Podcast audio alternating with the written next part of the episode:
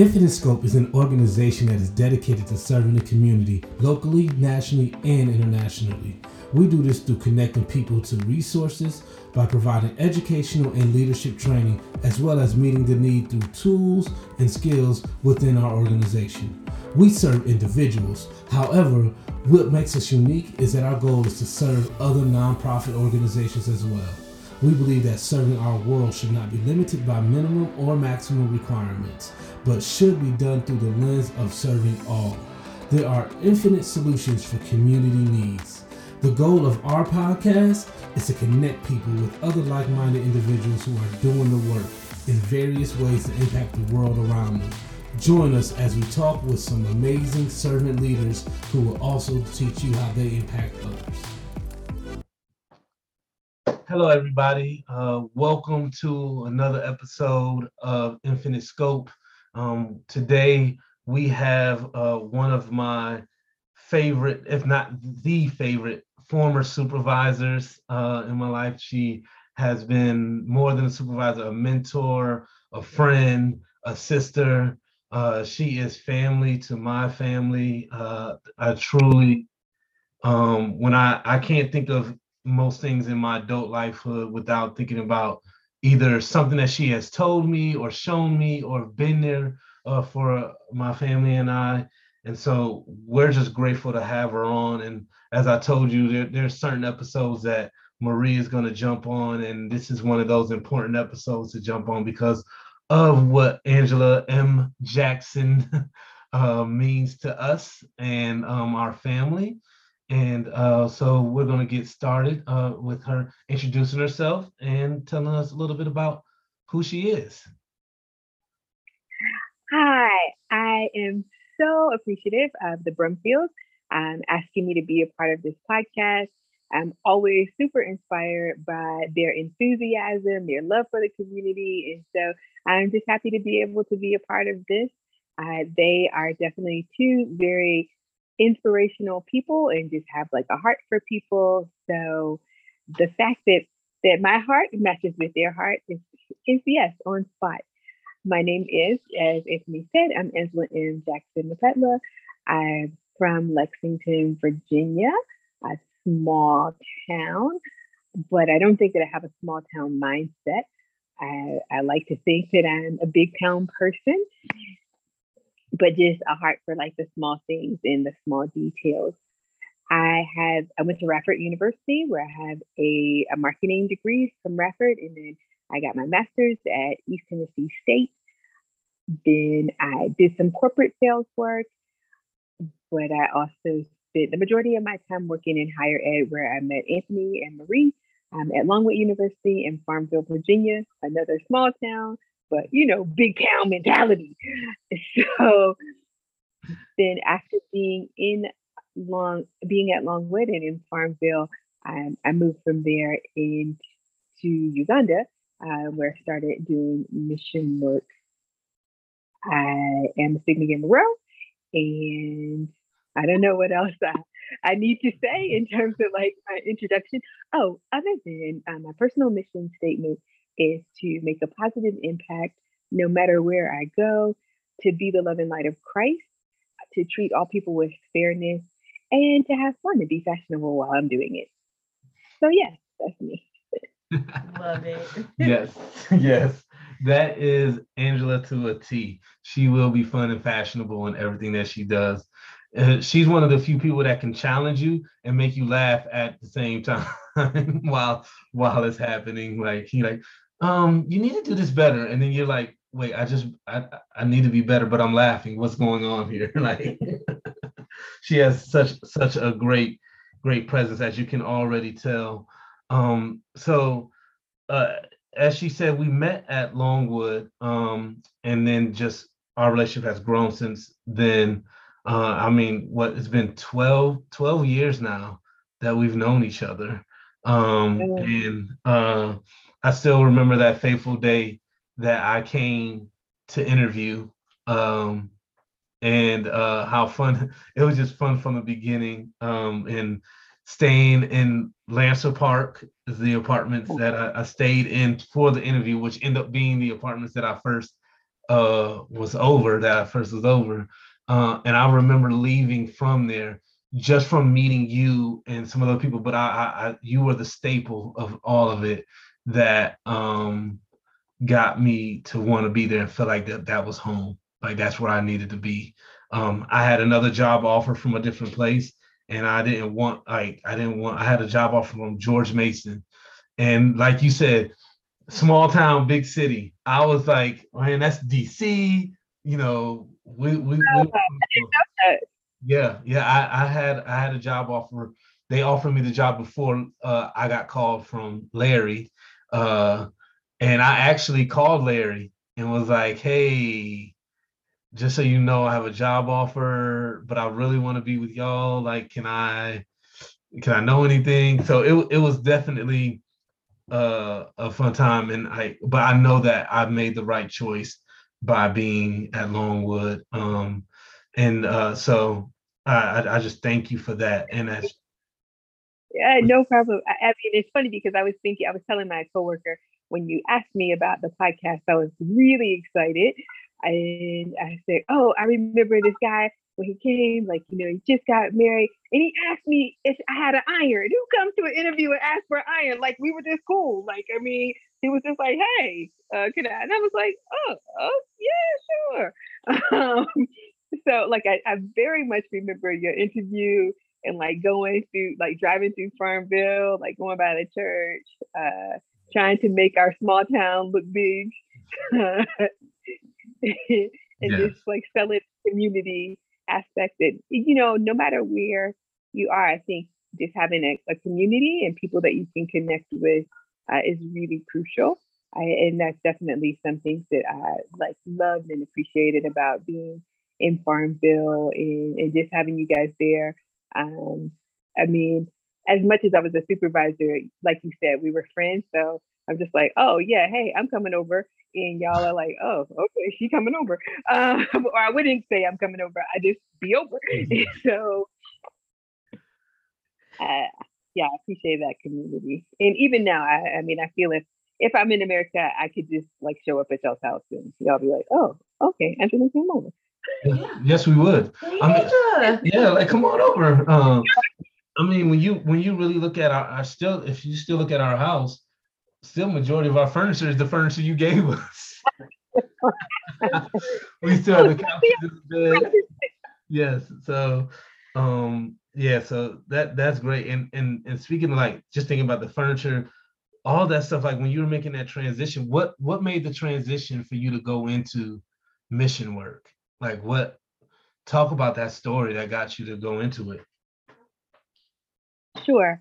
Um, like at the point that I decided to to go into mission work, I in November of 2011, I guess I told like uh, my boss, I told like Larry, you know, hey, I don't think that I I think I want to change. So I actually had put in my resignation uh, before I even knew what I was going to be doing.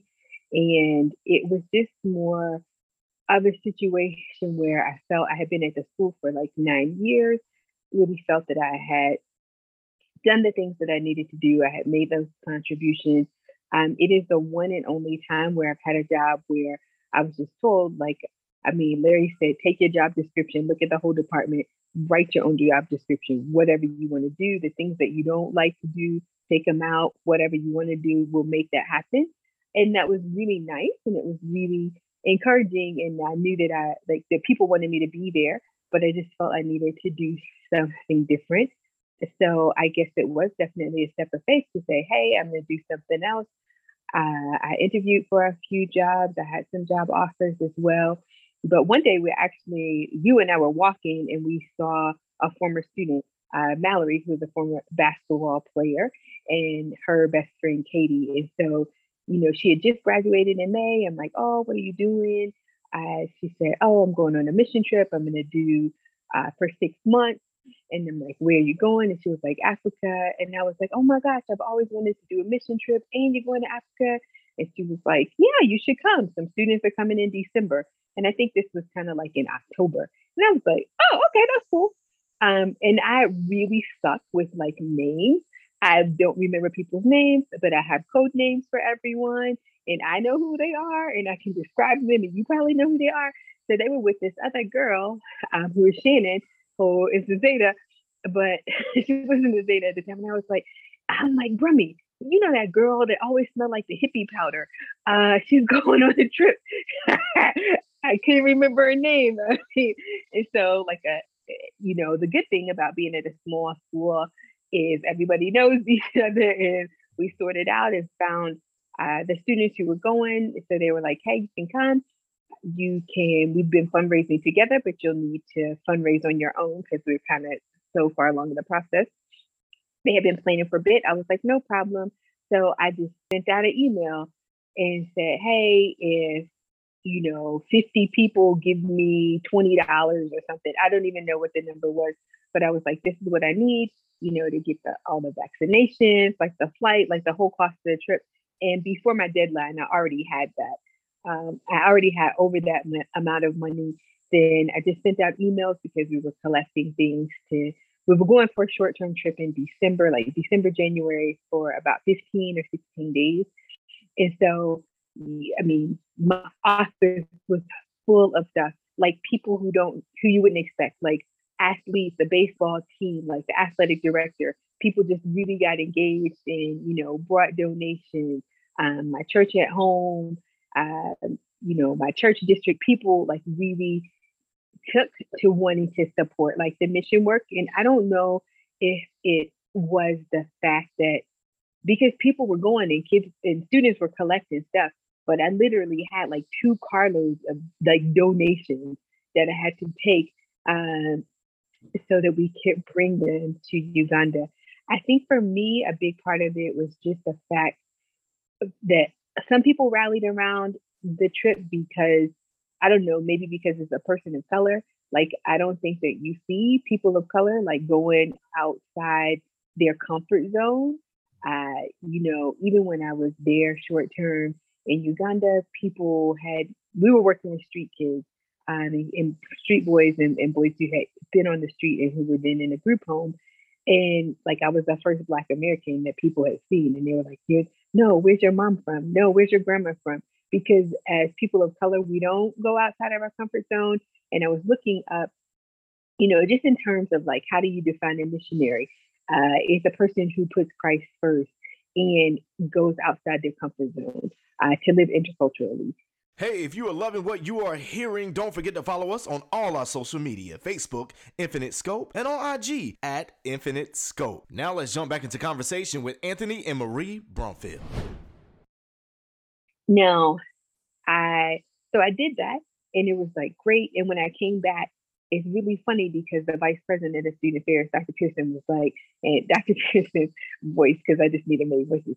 Ah, something's different. I don't think you're gonna be here. Um, something's very different about you. And even like my boss, who's is not necessarily like uh, uh, my boss was like, I think I'm gonna be sending your Christmas card to somewhere out of the country.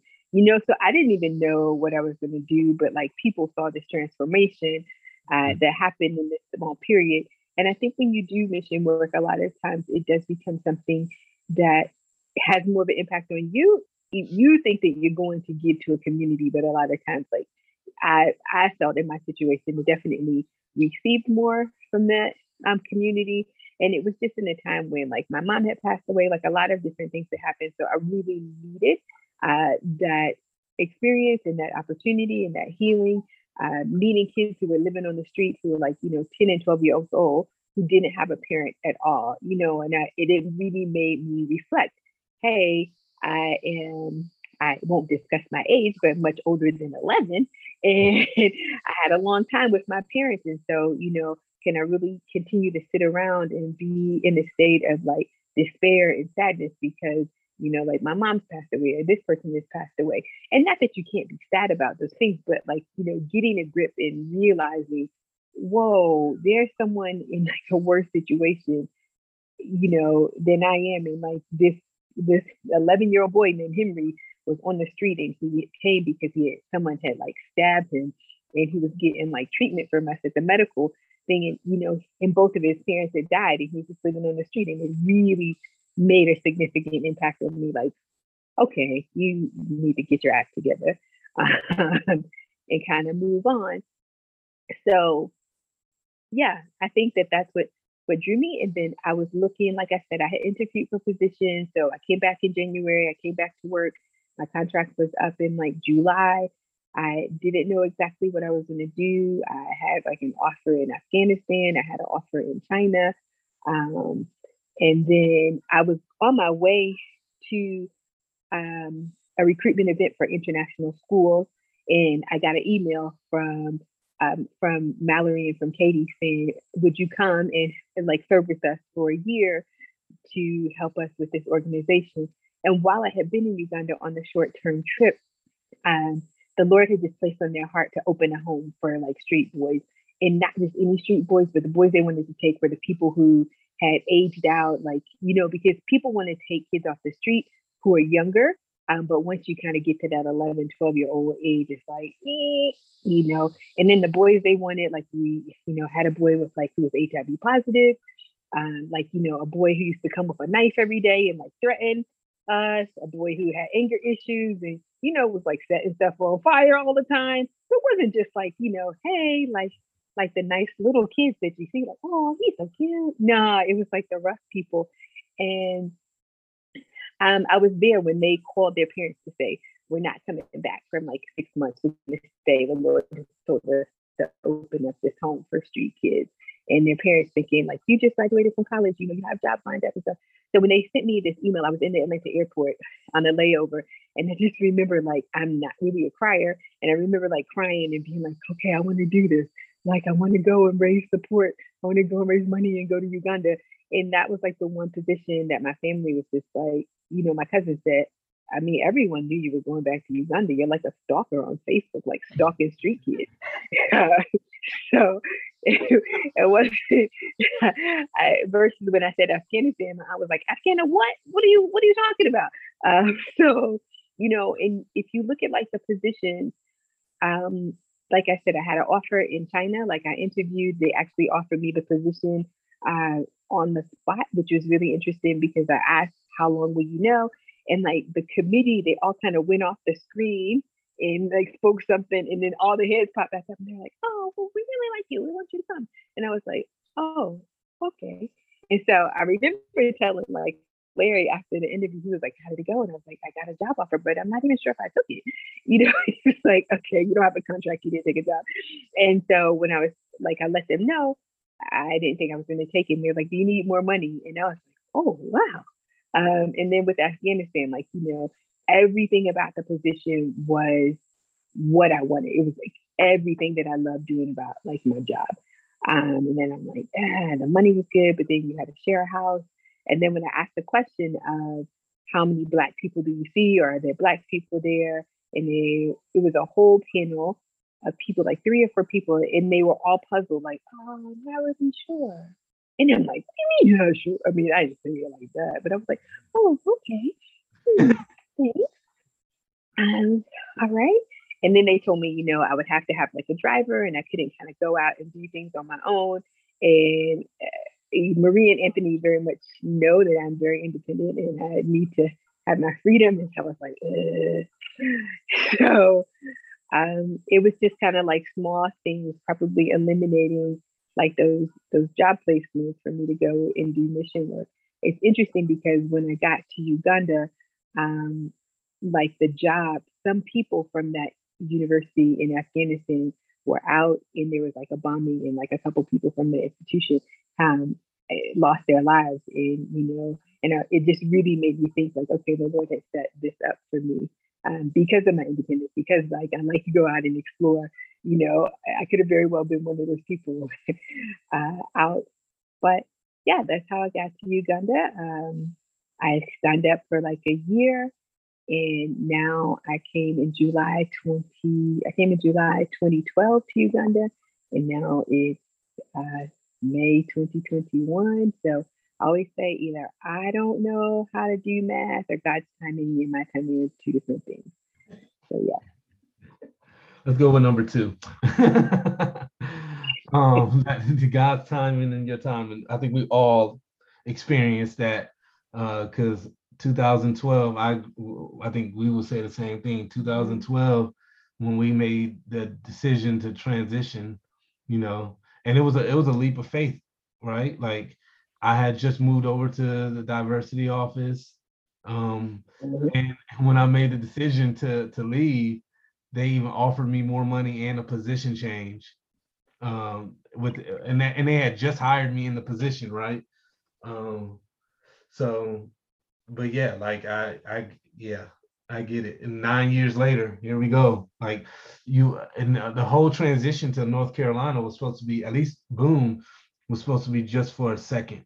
You know, like all right, this is just to get my foot back in the door and then go from there. But here we are nine years later, right? Um, so thinking of that, right? So would you consider mission work more of like a moment or like that like how you're doing it, right? Or is it or is it more of a lifestyle? How would you describe it? I thought that was a really great question. I think that we all have to think about the fact that, you know, uh, in Matthew 28, like 19 and 20, it says to go out and like make disciples. Mm-hmm. And so making disciples, it doesn't say go to Africa. It doesn't say go. It says go out and make disciples to make followers, you know, like uh, deny yourself and, and pick up the cross and follow me. It, so that could be at the Walmart. I mean, like our our role as as believers is to make disciples you know like the role of a missionary is to disciple to make other people become disciples so i think that it's something is if you're a believer like that's just like that's the command that's what we're supposed to do and i think people get really caught up in like oh i can't be a missionary because i got kids and i can't go to saudi arabia and i can't go to africa and i can't go but yeah you have kids and you take them to walmart and you take them to like play dates and you take them to other places where people are not believers. So I think that that's something, if you're a believer, like that's your role, that's their responsibility. That's like the command for us to do. Now, some people like myself, yeah, you know, I've stretched out and gone. I mean, I've moved to Africa, but I really feel in, you know, before I worked at Longwood, um, I worked in sales in graduate school. I was a hall director for like a building of like 450 freshman girls. Like my responsibility was to make disciples, was to, as my mission statement says, to be the love and light of Christ, or you know, in those situations. And I think that when I was at Longwood, I was doing some type of mission work. Uh, my boss always used to say, "You love the people who are kind of like off the grid, like you know, the the athletes who kind of just were like the rebellious people, or I mean, going to work with you know the um the fraternity that had been who was illegally functioning because they had been kicked off the campus. Like those are my people.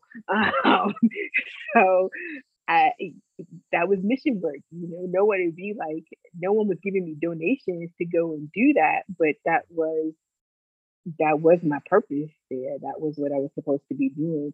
And I mean, granted, like some of those people are now outstanding people in the community, and I'm still friends with them. And I'm like, oh, look. Uh, even when, even at one point when I was asked about being like a house parent over, uh, like, because now I'm at a boarding school and to be a house band. and I was like, oh, it's the same thing. I mean, I used to work with like fraternity boys. This is just 12 year old boys, and they're not legal to drink. It's the same difference. I mean, they all act the same. They just brown, they was white. Um, okay. so I think that no matter what you do, like it's your responsibility to, you have to think in terms of being a missionary. One, that you're going to put Christ first. Two, that, you know, you're going to let the Holy Spirit lead you. Three, that you're making disciples and four, like you have to go outside your comfort zone. Because for me, no one knows me here. So I can say whatever. I mean, now people know because I've been here for a bit. But when I first went, but when you go to like the play date, people know the Brumfields. So they're gonna be like, what? Jesus who? Um, y'all don't be acting really like Christ like. So I think it's harder to be a missionary in the place where you're from. Mm. You know, like when you're in the Walmart parking lot and somebody like takes your parking space and it's like raining and then you flip them off, like that's probably not like missionary status. Maybe you could do something differently. Because then if you go in the store and try and give them a track, they're gonna be like, uh, mm. I just tracked you, putting me off. Um, so uh, yeah, I, I think it's definitely like a lifestyle. And I think that people just have to own that and don't look at like me or someone who's, you know, in the mission field because we're all in the mission field. It's just like how you choose to make that work in the area that you're in.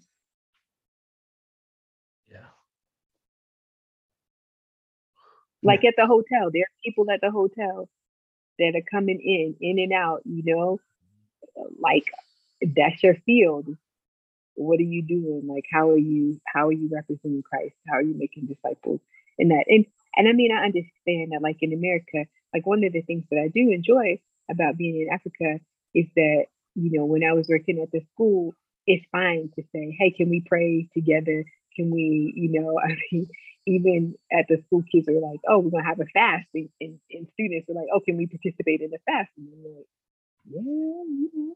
And the kid just asked me in an interview actually this week, um, do people like to pray there? I love to pray. Can I? And I'm like, in America, you not necessarily don't hear that. Um, you know, separation of church and state. Even if you know we have so many restrictions and limitations, and we become confined in those boxes. But the Lord always opens up an opportunity for us to do something. So, like even at the hotel, there are opportunities. Uh, my aunt always used to say, "You don't have to wear a sign on your back that says like I love Jesus." People should just be able to see that. People should come into the hotel and be like, "Oh, this dude is different. Like, what's going on with him?" You know, when Marie goes to like a family to visit him, oh, she's different. She's a different caseworker than we've had before. Like, why is that? Mhm. Yeah. That's good. That's a really great reminder of how, because I think Anthony and I have talked mul- multiple times about like doing mission work within the country, within our own town, within our own community. Um, but I think hearing it now from you, Angela, just a whole, I guess, a reminder of a your perspective on that too, of like it also can be as simple as on our jobs, like connecting with people and showing that love. So I appreciate that reminder. I mean, and think about like it's it's a bit easier. You don't have to fundraise for that. If you at work, you already get paid. Shoot, uh, you you just got to drive to like where you're supposed to be. You don't have to have no jet lag. I mean, no adjusting to different foods. You just have to go outside of your comfort zone and um, and, and speak. Yes. Um, I did have one other question for you. Um, so now you're working at a school, and I'm just wondering, is that, I guess is a multi-phase question. Is that still connected to your mission work? And then secondly, um, if it is or if it's not, I guess what are your other ways that you connect with the community, I guess in general as a whole, um, outside of the school, outside of your work? Sure. Um, when I first came and started doing mission work, I came, I went to Uganda, and uh, like I said, I was working with street kids, and so it was definitely kind of like uh, hands-on, like down and dirty. Um, I ran a school, and I ran a school for children uh, in an underprivileged area. Um, if I'm being PC, okay, so I ran a school for kids in the slums um, or underprivileged area. Um, so I was running a school for kids who, you know, some kids hadn't been to school for years. Some kids are, you know, like living in a one room, uh, like a room that's smaller than your living room, you know, like a family of like five or six. Um, and so, and, and parents are just really struggling to, to have an opportunity for their kids to learn.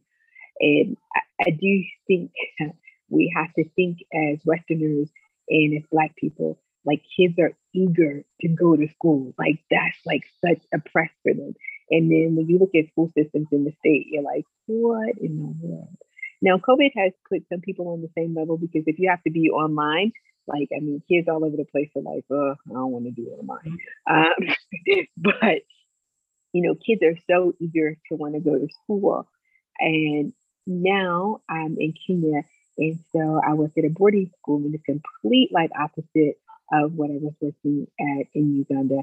So I work at a boarding school, which is outside of our culture um, as Americans, because their kids, we start boarding kids as early as like five years and nine months. Uh, so we have some small people, and they just returned to school today, actually, after a small little holiday and lockdown.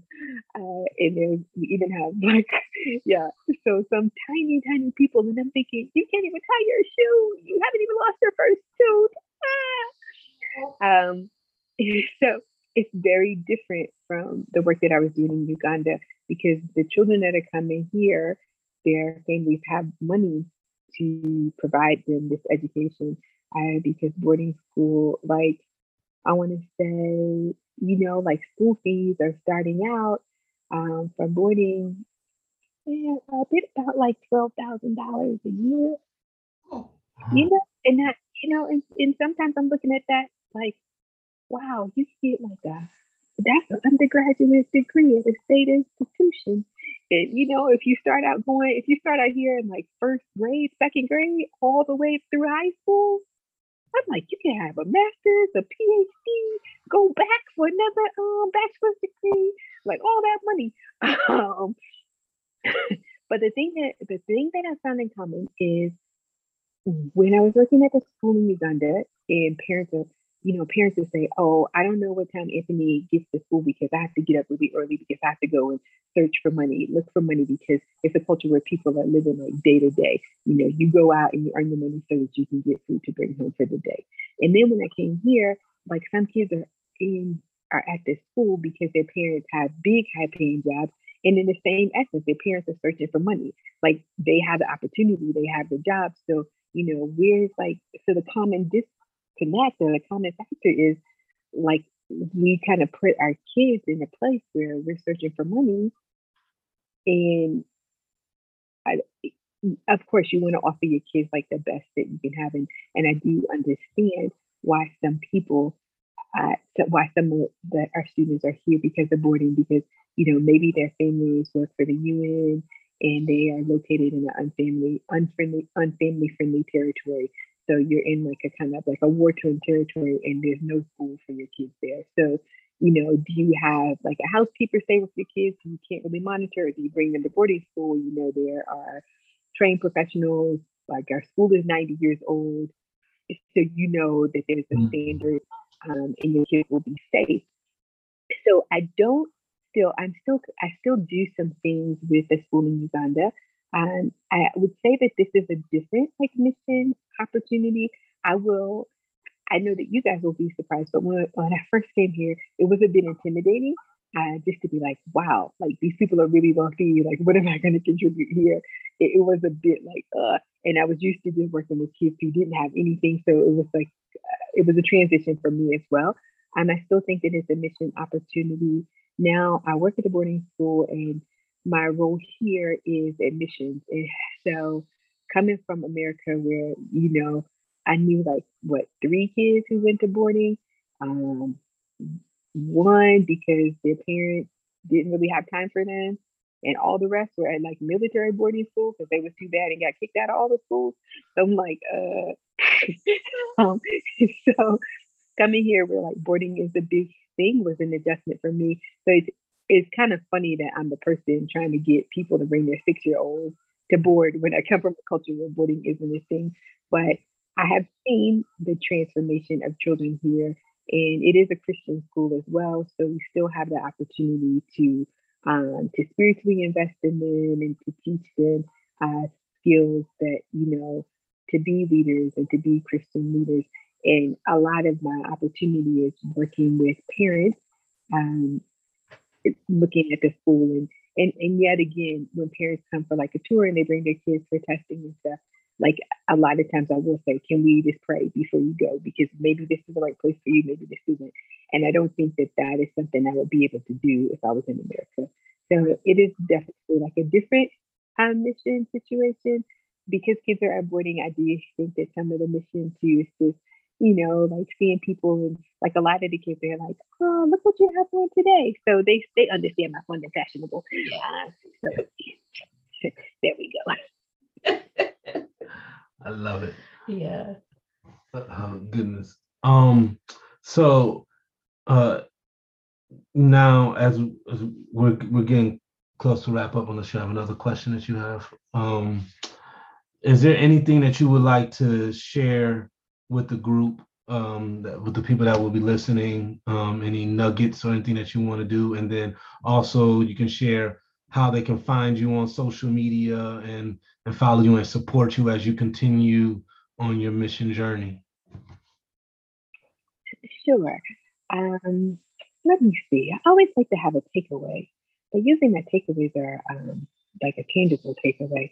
But let's have some verbal takeaways. I- think the takeaway that I hope that you have is just believe in yourself and, and and know that you have something to give.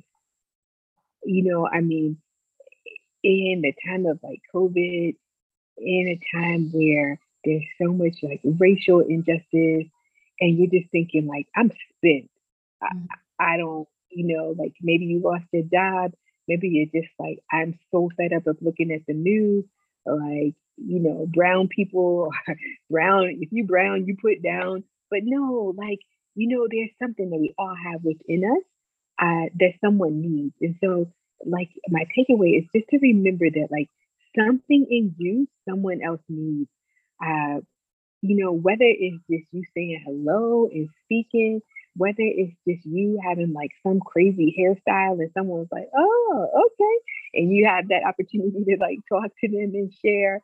Um, like there's something in you that someone else needs and just don't don't allow yourself to become so consumed with what you don't have and that, that you haven't realized like that you have some like you know what? Maybe you know maybe you don't have a great credit score maybe you don't have a house maybe your car is real busted um but it's something in you that someone needs and so that would be my takeaway for that and just to stand firm stand firm on what you have. You know you know your strengths.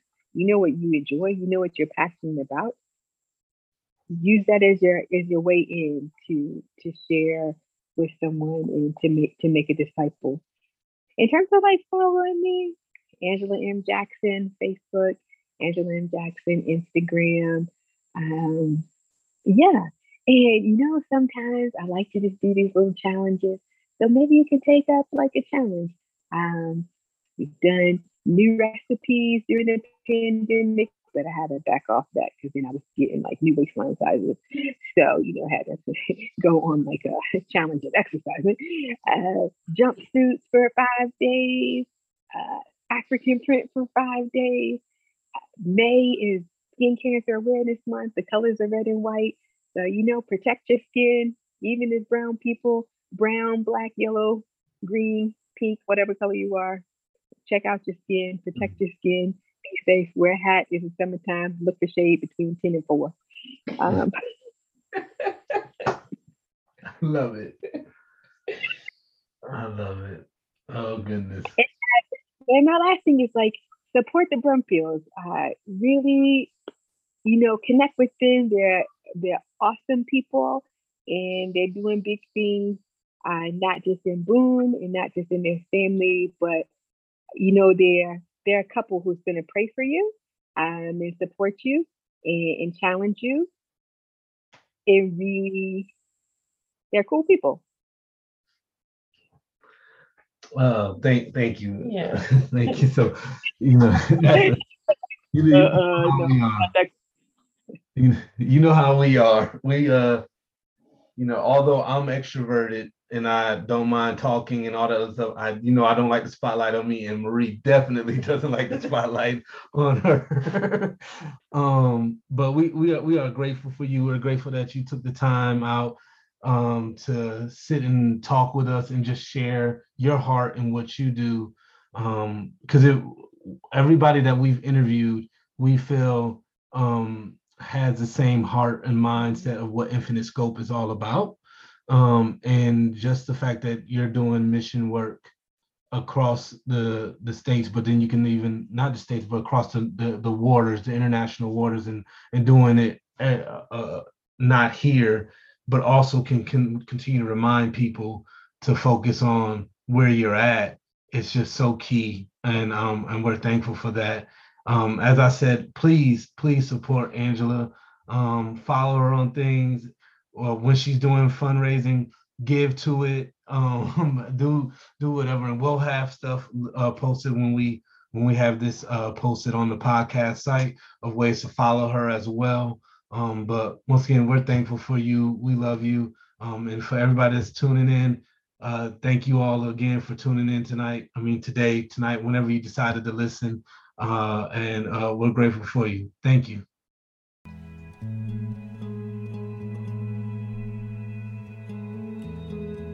We hope that we have connected you to a new resource, a new way of thinking, or simply encouraged you. As we continue to prepare to serve those around us, we ask that you partner with us. You can do this financially or coming along and volunteering in other capacities. If you are interested in partnering with us, please email Anthony at infinitescope.org. Remember, follow the highway and you'll probably arrive at a destination. Follow your heart and you may leave a trail. In service and solidarity, I am Anthony Brumfield. Thank you for listening.